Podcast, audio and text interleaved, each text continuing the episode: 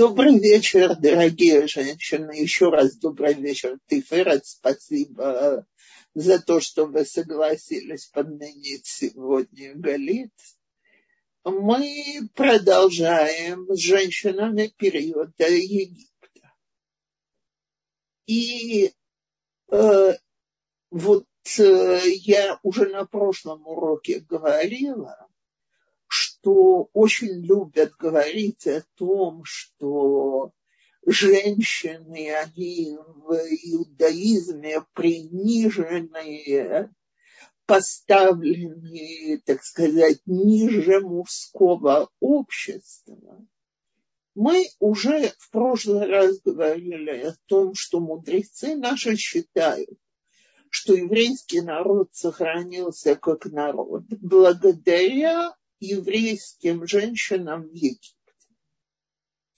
Но сегодня, с вашего разрешения и согласия, я хочу коснуться особой представительницы женщин еврейского народа, а именно Мирьям, сестра Моше, или пророчица Мирьям. Так вот, говорят наши мудрецы, что у еврейского народа было семь пророчеств. И мы сейчас назовем их имена.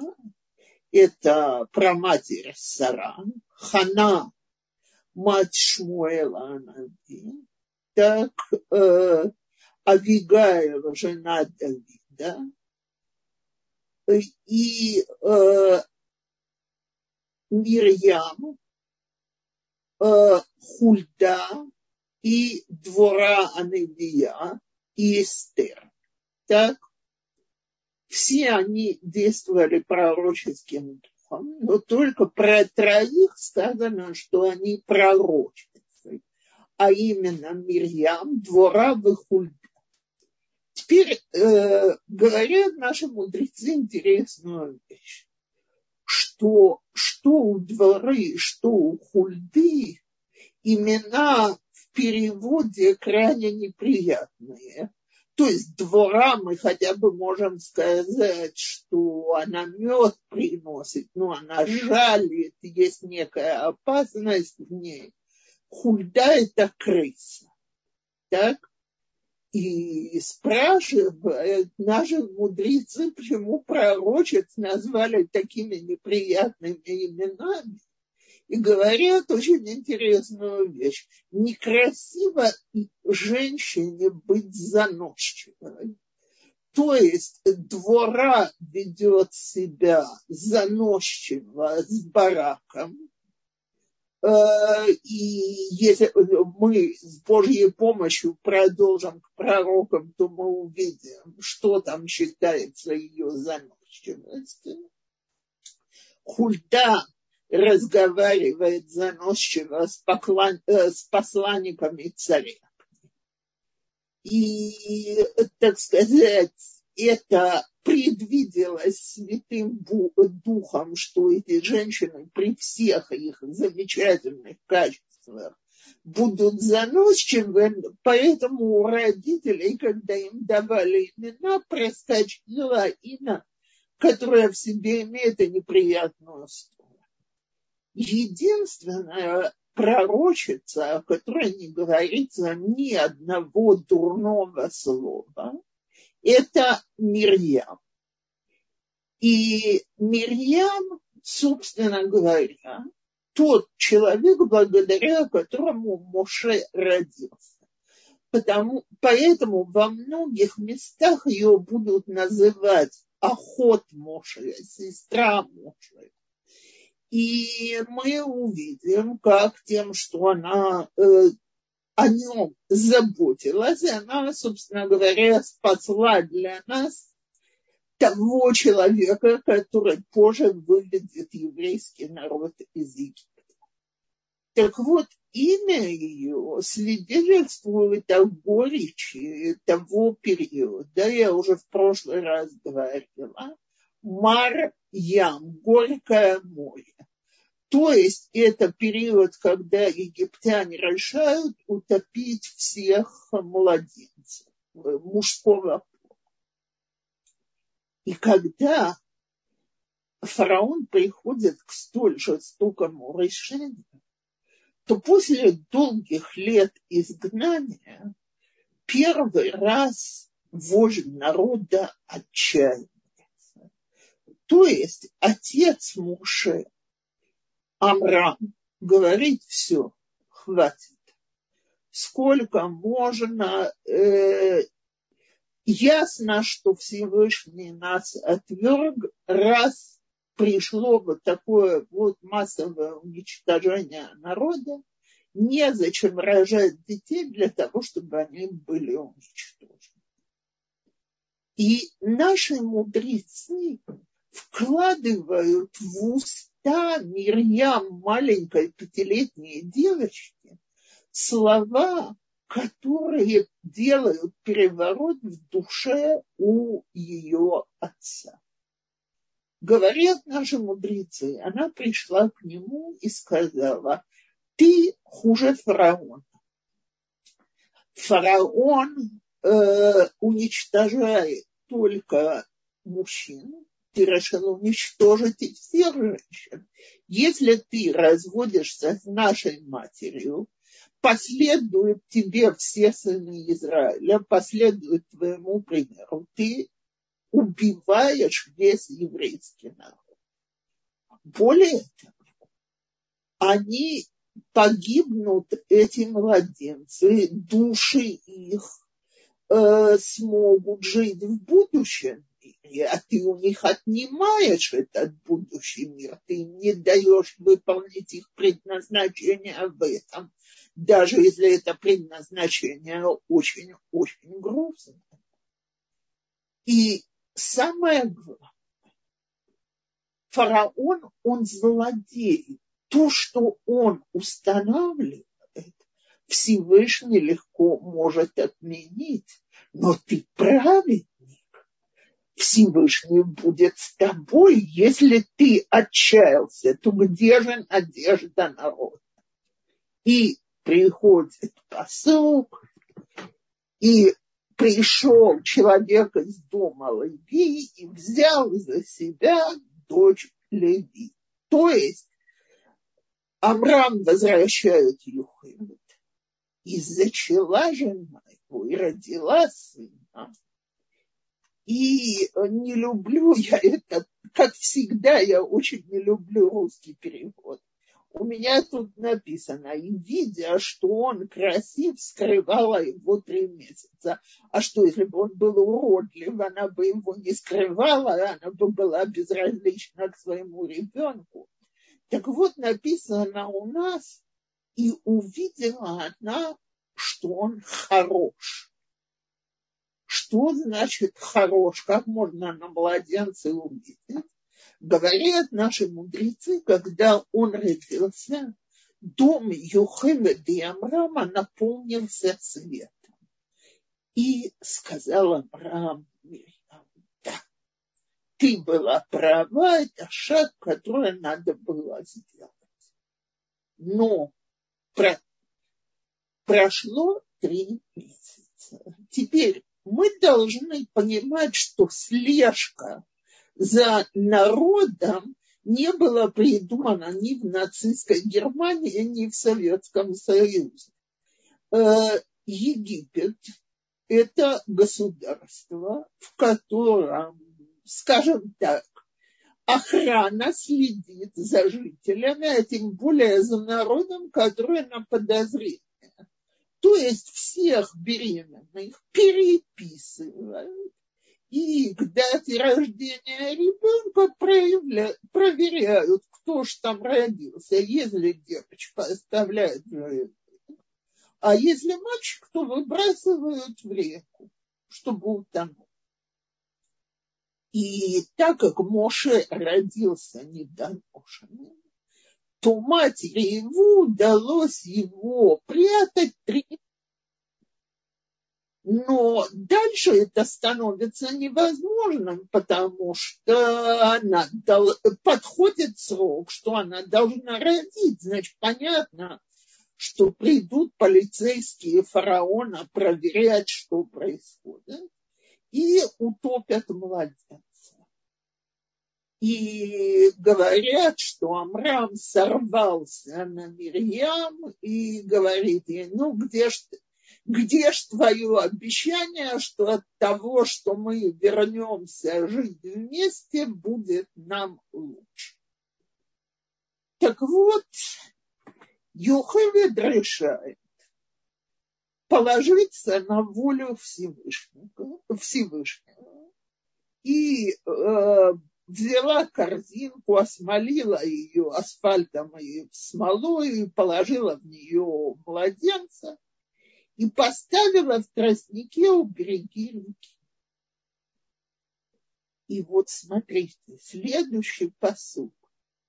И стала сестра его вдали, чтобы узнать, что с ним будет.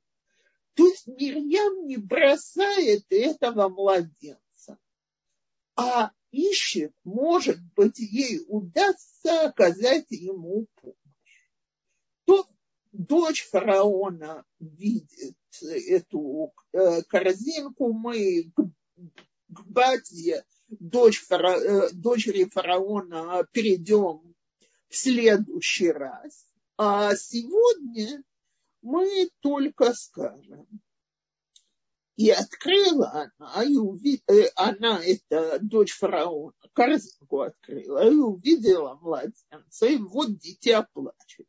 И жаловалась над ним и сказала, это, это из детей евреев.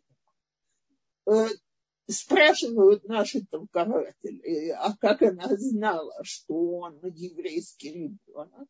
Ну, в первую очередь, глупая она не была то есть она понимала, что вряд ли у египетской матери есть нужда оставлять своего ребенка и подкидывать.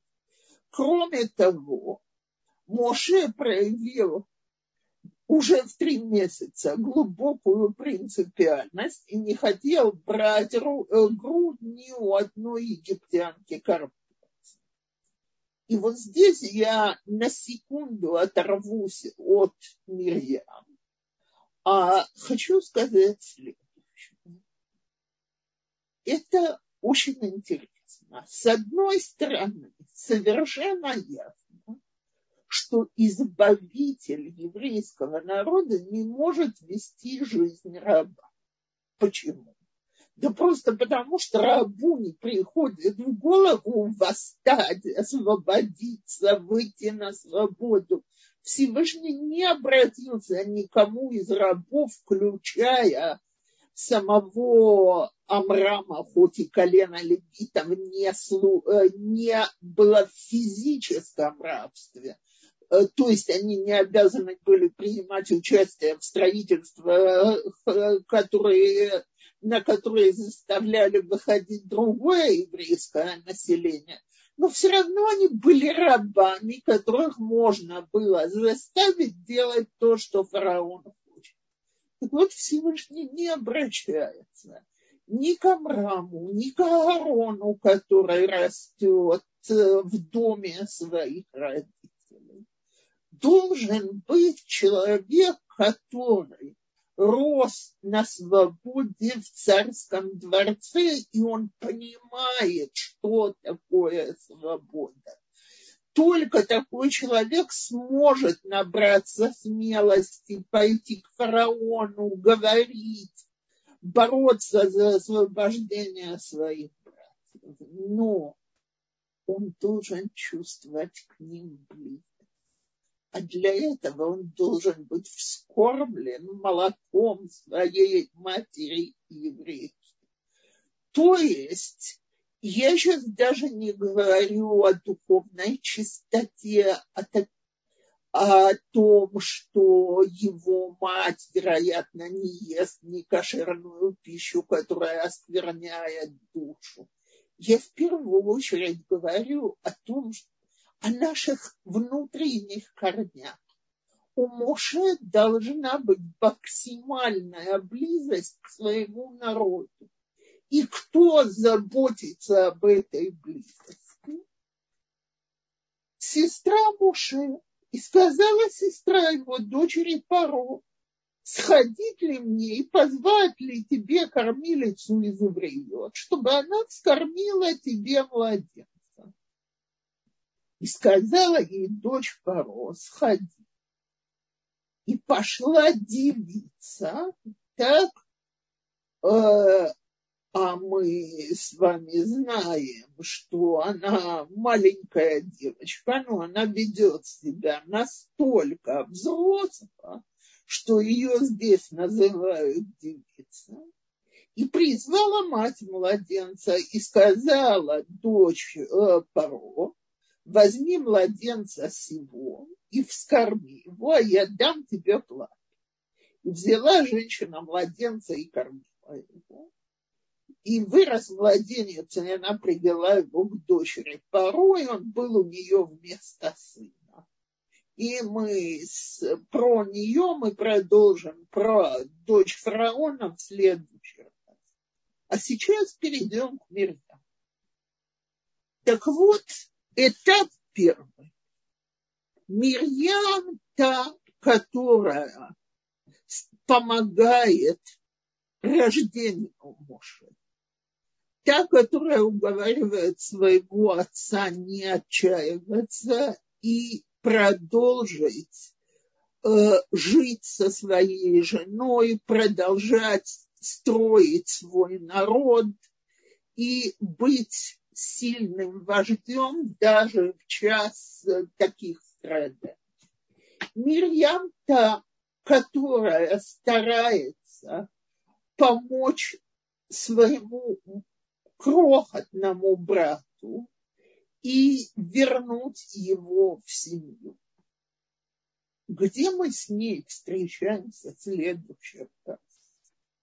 Когда еврейский народ переходит через Красное море, после того, как море перед ними было разорвано. И вот теперь давайте посмотрим, что же у нас тогда происходит.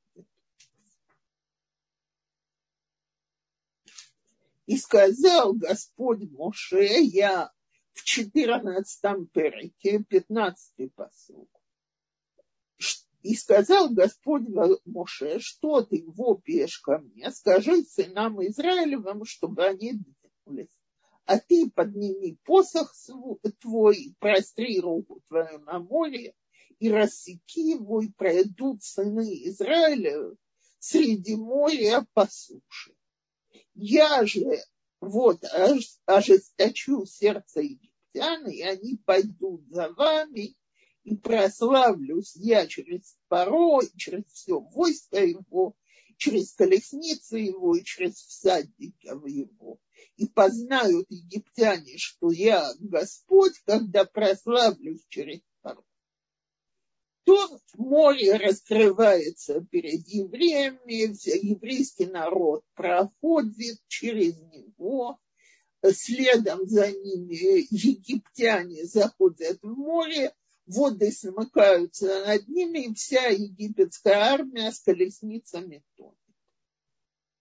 И я последнем посуке этого перка. И избавил Господь в день тот Израиля от руки египтян. И увидел Израиль египтян мертвыми на берегу моря. Женщины, дорогие, я думаю, мы даже не понимаем, что это такое. Для того, чтобы это как-то ощутить, может быть, стоит э, это приблизит на миллиметр к пониманию, когда люди выходят из лагерей в последние дни войны и приходят американцы-освободители и те самые эсэсовцы, которые над ними издевались, превращаются в абсолютный ноль и посылаются хоронить э, еврейские жертвы может вот только так видно эту великую победу. И увидела Израиль силу великую, которую явил Господь над египтянами. и благоговел народ перед Господом, и поверили в Господа и в Моше раба.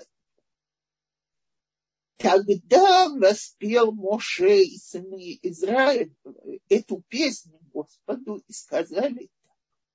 Пою Господу, ибо высоко вознесся он. Э, коня и всадника его вверх он в море. И дальше продолжается Ширата Ям, песня, в которой еврейский народ прославляет силу Всевышнего а двадцатый посук идет так. В Итиках Мирьям Ганагия, охота Гарон, это Тов Вытыцена кола наши махарея бытупим в махалот.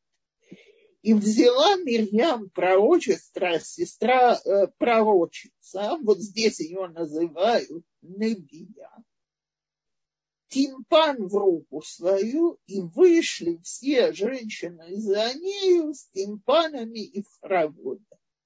И воспела им Мирьям, пойте Господу, ибо высоко превознесся он коня и всадника его вверх он э, Женщины, вы помните, как евреи выходят из Египта? В спешке нужно оттуда уходить. Даже тесто, лепешек на следующий день не успело скиснуть. Откуда взялись тимпаны, это бубны эти, мирьям? Так вот, говорят наши пророки, мало того, что Мирьям знала и верила в великое избавление еврейского народа и взяла с собой свой тимпан, чтобы петь, когда придет этот момент прославления. Она была духовной руководительницей для женщин Египта. И она сказала всем женщинам, нас ждут великие чудеса, мы захотим прославлять Бога. Когда вы выходите сейчас из Египта, подумайте, они идут с маленькими детьми, со скотом, с лепешками, которые высохнуть не успели. Самое необходимое для нас – это тимпаны.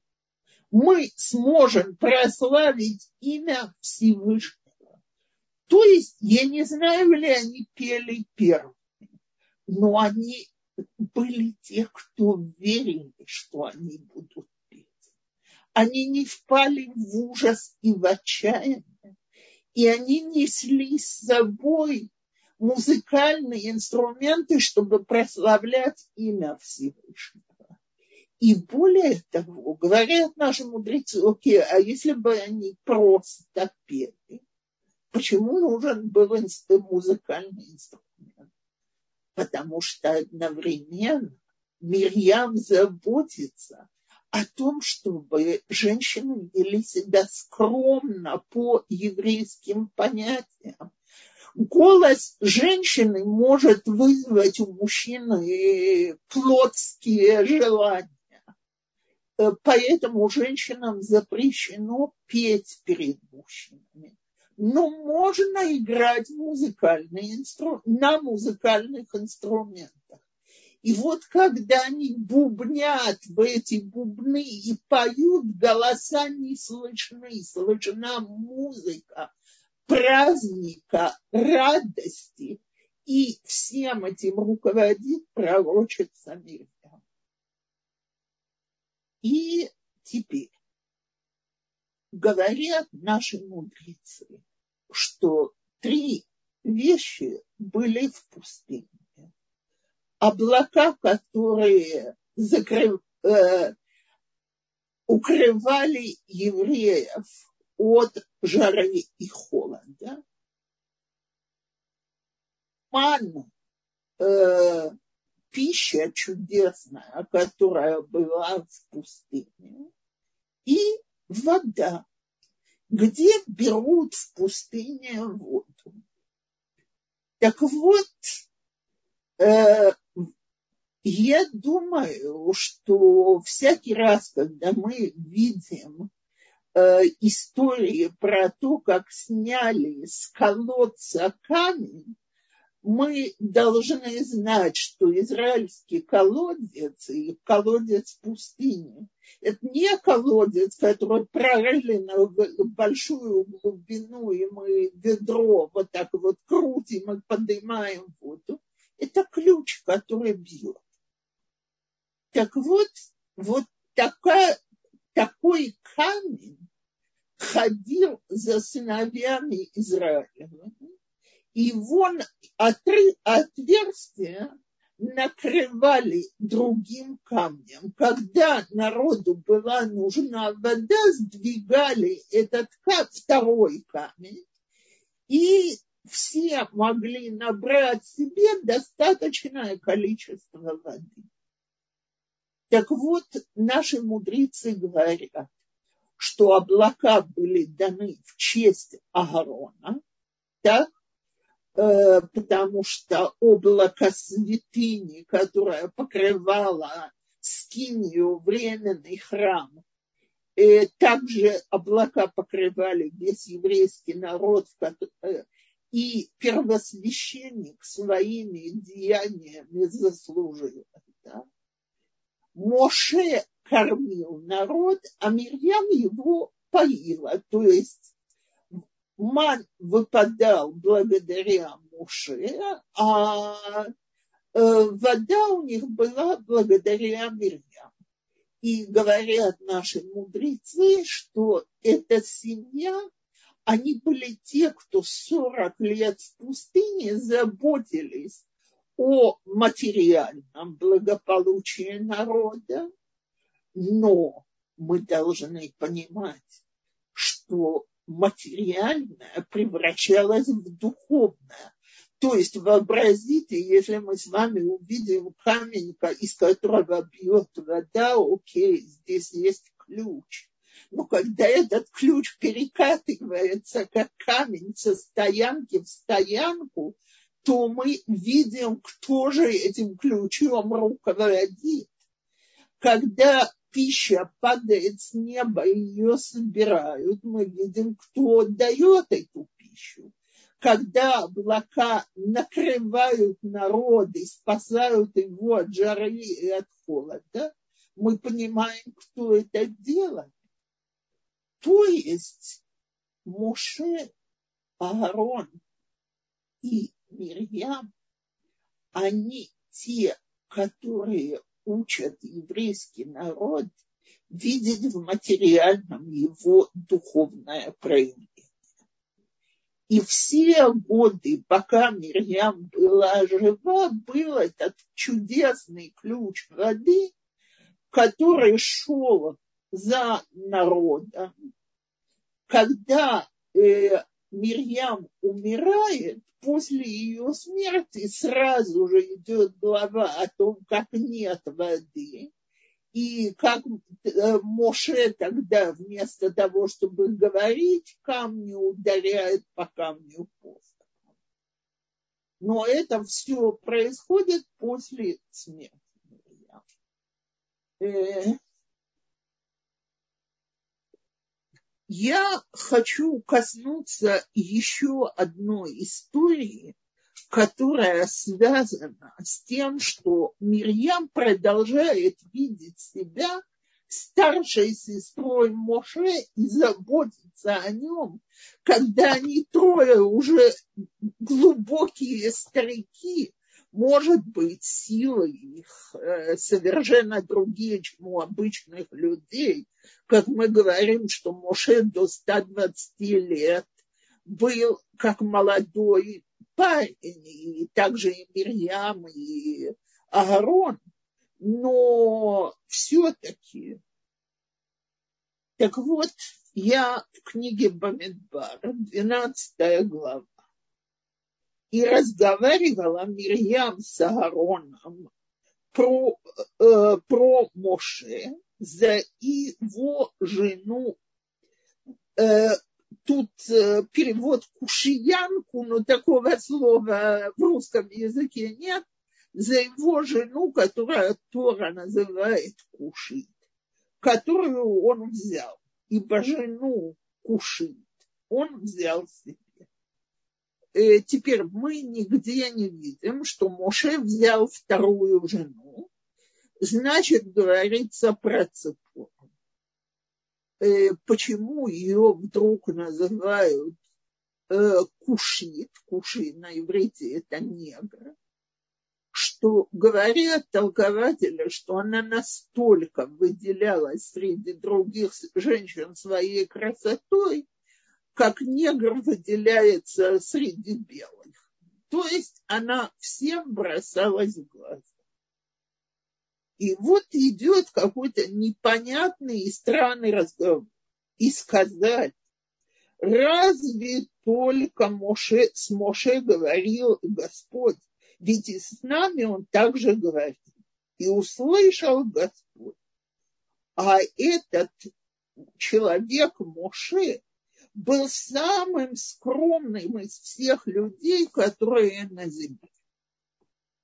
И тогда а, Всевышний вызывает Аарона и э, Мирьям в временный храм. Что там за история такая? Значит, говорят наши мудрецы, что Мирьям спросила Цепо, а, то начнем на этап раньше. Э, значит, Э, были выбраны э, старейшины еврейского народа, и среди них Эльдад Умейдад. И Ципора сказала Мирьям, бедные их жены, их мужья больше с ними жить не будут. Э, Мирьям смотрит на Ципору, почему так? в еврейском народе такого нет. И видят, что цепора не носит никаких украшений.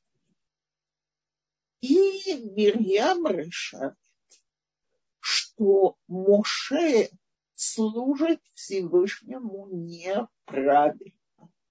Есть тут какая-то ошибка, раз он оставил свою жену и не живет с ней. И она приходит обсудить это с Агароном совсем не для того, чтобы посплетничать обратно, а для того, чтобы, если он допускает ошибку в своем пути служить Всевышнему, то они, как старший брат и сестра, должны ему на это указать. И вот что она говорит брату. Э, она ему говорит, она говорит, разве только с Моше говорил Господь? Ведь и с нами он также говорил. То есть мы ж с тобой не перестали жить женой и мужем, мы близки с ними. Почему это он бросил свою жену? И у них возникает ощущение, что это какая-то гордыня с его стороны. И, повторяю, его, ему нужно объяснить его ошибку. И Тора здесь свидетельствует о Моше, что это не было от гордыни, потому что он был самым скромным из всех людей на свете. И э, в Всевышний сказал Аарону и Мирьям. И сказал он, слушайте слова мои, если есть у вас пророк, то я, Господь, в видении открываюсь ему, во сне говорю я с ним, не так с рабом моим Маше, доверенный он во всем доме моем. Устами к устам говорю я к нему, и явно и не загадками, или Господа зрит он. Как же не убоялись вы говорить против раба моего Моше? То есть Всевышний объясняет Агарону Мирьям, что пророчество Моше, оно другое, чем у всех остальных пророков. для того, чтобы пророк имел какое-то пророческое видение, должно что-то произойти. Должен быть какой-то сон, э, какие-то события и так далее. Со всеми, кроме Муше к которому Всевышний может обратиться в любую минуту и разговаривает с ним. Мы не понимаем, что такое разговаривать с Богом, но Всевышний разговаривает с ним как человек к человеку. И так как это может произойти в любой момент, то жизнь Моше отличается от жизни всех остальных людей на свете, в том числе и от пророка. Поэтому никто не имеет права судить о нем. И то, что Моше, Аарон и Мирьям разговаривали о нем за его глазами, в глазах Всевышнего на их духовном уровне это сплетничать. Повторяют, на их духовном уровне. А поэтому и возгорелся гнев Господний на них, и Всевышний отошел. И облако отошло от шатра, и вот Мирьям покрыта проказою, как снегом. И взглянула Агарон на Мирьям, и вот проказная. И Агарон просит Моше молиться Всевышнему за Мирьям. И взвопил Моше Господу, говоря, «Э, «О Боже, исцели ее, умоляй». И Господь сказал Моше, что она должна будет семь дней провести в заключении, то есть выйти из лагеря, отделиться от всех, пройти процесс очищения и так далее. Так вот, в том месте, где говорится про единственный грех Мирьям, и, дорогие женщины, нам ничего не остается, кроме как пожелать самим себе – чтобы мы не больше, чем один раз в жизни э, сплетничали чисто из э, соображений пользы кого-то другого и желания ему помочь. Но для Мирьям на ее уровне это считалось грехом. Там же происходит что-то в ее славу. Народ же не отправлялся в путь пока не возвратилась Мирьям. Затем двинулся народ из Хацерот и остановился в пустыне Паран. То есть весь еврейский народ сидит и поджидает Мирьям, чтобы она могла выйти из лагеря прокаженных и двигаться со всем народом вместе только тогда народ поднимается. Может ли быть больше знак уважения? И точно так же после смерти ее народ ее оплакивает. То есть всю жизнь она была духовной руководительницей всех еврейских женщин и поддержкой народа. И я зачитываю э, последний посук, в котором она упоминается. Это 20 глава Памидбары. Пришли сына Израиля вся общину в пустыню сына в первый месяц. И остановился народ в Кадеше, и умерла там Мирьям, и там же была погребена и в следующем послуг, и не было воды для общины. То есть то, что я раньше рассказывала. Мы видим, как женщина может быть духовным руководителем, не выпирая себя на первый план. И я думаю, женщины меня всегда спрашивают, э, в чем я вижу уроки актуали, я, для меня вот сегодняшний феминизм, я докажу, что я лучше мужчин, я очень люблю фразу, которую я когда-то прочитала от замечательной женщины, и муж, который говорил ей, значит, посвятил ей книгу и писал, что он обязан ей всеми своими научными достижениями и своей семьей и так далее. А в конце он пишет, что если сейчас феминистки будут говорить, вот она была на втором плане и взяла на себя всю тяжелую работу, а где же равенство, то, говорит, я отвечаю словами жены своей. Моя жена всегда говорит, всю жизнь чувствовала себя возвышенной и отнюдь не собираюсь мириться с равенством. Читаешь про наших духовных руководителей, они возвышены без того, чтобы силой пробивать себе вот это вот первое место. То, э, если есть вопросы, пожалуйста. Да, спасибо огромное, Рабанит Ципора. Такой вопрос. Как себя должен чувствовать человек семь дней, если об этом все знают, что ты покрылся проказой? Э, я думаю, что это была одна из э, причин, которая удерживала людей от того, чтобы сплетничать.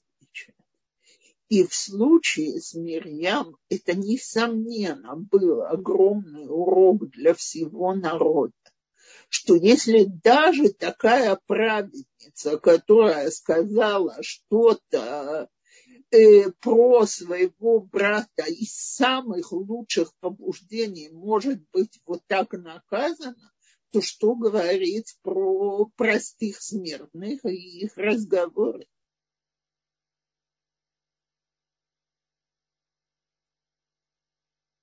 Спасибо большое. Следующий вопрос. А где сейчас колодец Мирьям? Это озеро О, или нет? Э, есть, э, спасибо тебе. Есть традиция, что он пришел с еврейским народом в Израиль и погрузился в Кинерет. Так? И что Кинерет служил не раз местом для чудес, и чудесных избавлений для еврейского народа.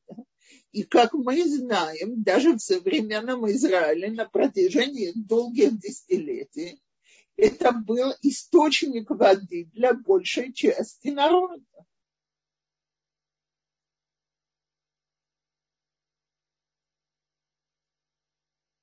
Да, и сейчас мы смотрим уровень да, дождей по озеру Кенерет. Следующий вопрос.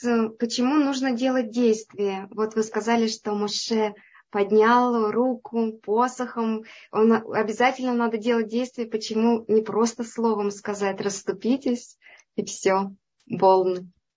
Окей. Okay. Э, значит, Всевышний всегда готов сделать нам чудеса. Но я напомню фразу, которую мы говорим, э, которую нам говорит Всевышний перед Рошашана и Йом-Кипуром. Откройте мне дырочку, как игольный укол, и я открою вам врата, как дворец. То есть от человека требуется усилие. Потому что если человек не делает никаких усилий со своей стороны, он не ценит никакие чудеса и никакое избавление. И позвольте рассказать мне старую притчу, которая, на которой я росла. Моя мама мне ее всегда рассказывала. что был богач, у которого рос бездельник сын, так как сын привык, что все делается за него. Его отец очень беспокоился, что же будет, когда его сын возьмет дела в свои руки. Пустит все на ветер, все пропадет и так далее. И решил, что сына надо срочно перевоспитывать. Ну, как ты перевоспитаешь такого взрослого болтуса, извините меня? Сказал ему богач, «Э, тебе, при... если ты хочешь получить наследство, тебе придется своими руками заработать 100 рублей. Теперь история, моя мама рассказывала, что ей это еще ее родители рассказывали. История тех времен, когда 100 рублей было очень много денег. Но пришел э, наш молодой человек к маме плакаться, ей вот отец такой жестокий, требует, чтобы я своими руками заработал 100 рублей. Мать смеется, какие глупости. Вынимает бумажку 100 рублей из кармана, пихает сыну и говорит, через пару недель отнесешь отцу и скажешь, что ты это заработал. Он приходит, вручает отцу. Отец берет бумажку и кидает ее в горящий камин. И говорит сыну, это не твои деньги, ты на них не работал, иди зарабатывай Тут тот выходит, идет к матери, та дает ему еще сотню, вся история несколько раз повторяется, в конце концов сын понимает, что каким-то чудесным образом отец догадывается, что это не деньги, которые он зарабатывает. Придется идти зарабатывать, потому что отец предупредил, никакого наследства не заработаешь в такой-то срок, вызову адвоката, теряешь Значит, что он может делать? Он же, его же ничему не учили. Это еще не времена виртуальных работ пошел на вокзал и превратился в носильщика. Э, собрать 100 рублей как носильщику даже с чаевыми брало время. Но в конце концов он накопил эту сумму и берет э, эти 100 рублей, несет отцу. Отец в очередной раз кидает в камин. Сын бросается на огонь, вытаскивает оттуда 100 рублей, кричит, я на эти деньги пролил пот, я не дам их сжечь. Отец говорит, все, все, все, это деньги, которые ты заработал. Так вот, я всегда советую помнить, что все, что человеку дается даром, без всякого усилия, он вообще не способен ценить. А поэтому нужно поднять посох над водой.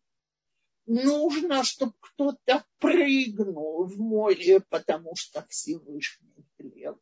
Нужно идти к фараону и молиться за евреев. Нужно делать свой шаг. Тогда приходит помощь Всевышнего и приходит освобождение.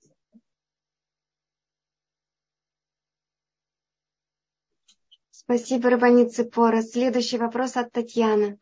А в наше время проказа может быть или это какой-то другим недугом может называться или нет? Э, в наше время нет проказа, потому что с одной стороны, как Тиферет меня раньше спросила, это действительно ужасно позорно, что все знают, что человек ушел в лагерь для прокаженных. С другой стороны, это проявление Ашгаха Глуя, то есть Всевышний явно говорит человеку, вот в этом ты согрешил, и ты это должен исправить мы, к сожалению, сегодня не на таком уровне, чтобы Всевышний нам четко и ясно сказал, в чем заключается наш грех и что и как мы должны исправить.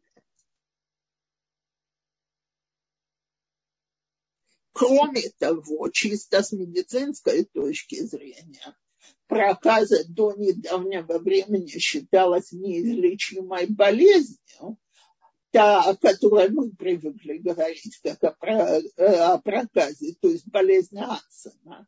А тут за неделю у человека эта сыпь проходила, и он мог вернуться в лагерь и вернуться к обычной жизни. Спасибо, Рабани Цепора. Есть такой вопрос. Маше и Арон были сефарды, еменцы. Как, как... Сфарды – это выходцы из Испании, еменцы – это выходцы из Теймана. Все они были иврим, то есть некое племя, которое находилось в рабстве у египтян и ушло оттуда. Колена не делились по стране происхождения, а по родству и династии. То есть единственное деление еврейского народа тогда было потомки Рувена, потомки Шимона и так далее. А потом было разрешено всем коленам жениться между собой так мы вообще все превратились в один народ, те, кто остались после всех изгнаний. А вот потом, такие в период изгнаний, евреи стали делиться по странам, в которых они проживают и в которых они создали общину. Спасибо, Рвани Цепора. Ирина нам пишет, спасибо, Рвани Цепора, прекрасный урок. Просто хочется взять тимпан и петь. Спасибо большое. Э, звучит замечательно. Мы все можем петь даже без тимпана и поблагодарить Всевышнего за его чудеса тогда и в наши дни. Рабанит Цепура, а то, что каждое утро читается эта песня, это э, чтобы исполнить заповедь э, о выходе из Египта, вспомнить об этом или нет? Э, нет, считается, что это для того, чтобы напомнить нам о вере Всевышнего и в Моше. То есть это мало, что мы верим, что есть Всевышний, который руководит миром. Еврей должен верить, что у Всевышнего был пророк Моше, который дал нам Тору, по которой, которая вечна и по которой мы живем и по нашей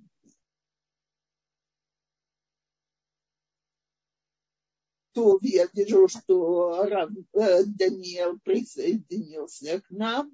Поэтому я прощаюсь со всеми, благодарю всех участниц и благодарю Тиферет за то, что вы так приятно провели нашу встречу для всех. Всего хорошего и спасибо всем. До следующей недели. Следующая героиня нашего романа – это дочь фараона. Благодарим вас, Рабанит Ципора. И как будто это специальная сцена, да, когда Мирьям смотрит за Бати, и Бати прямо пришла в это же время, получается, секунда в секунду. Вот, вот оно, чудо Всевышнего, когда люди делают то, что от них требуется.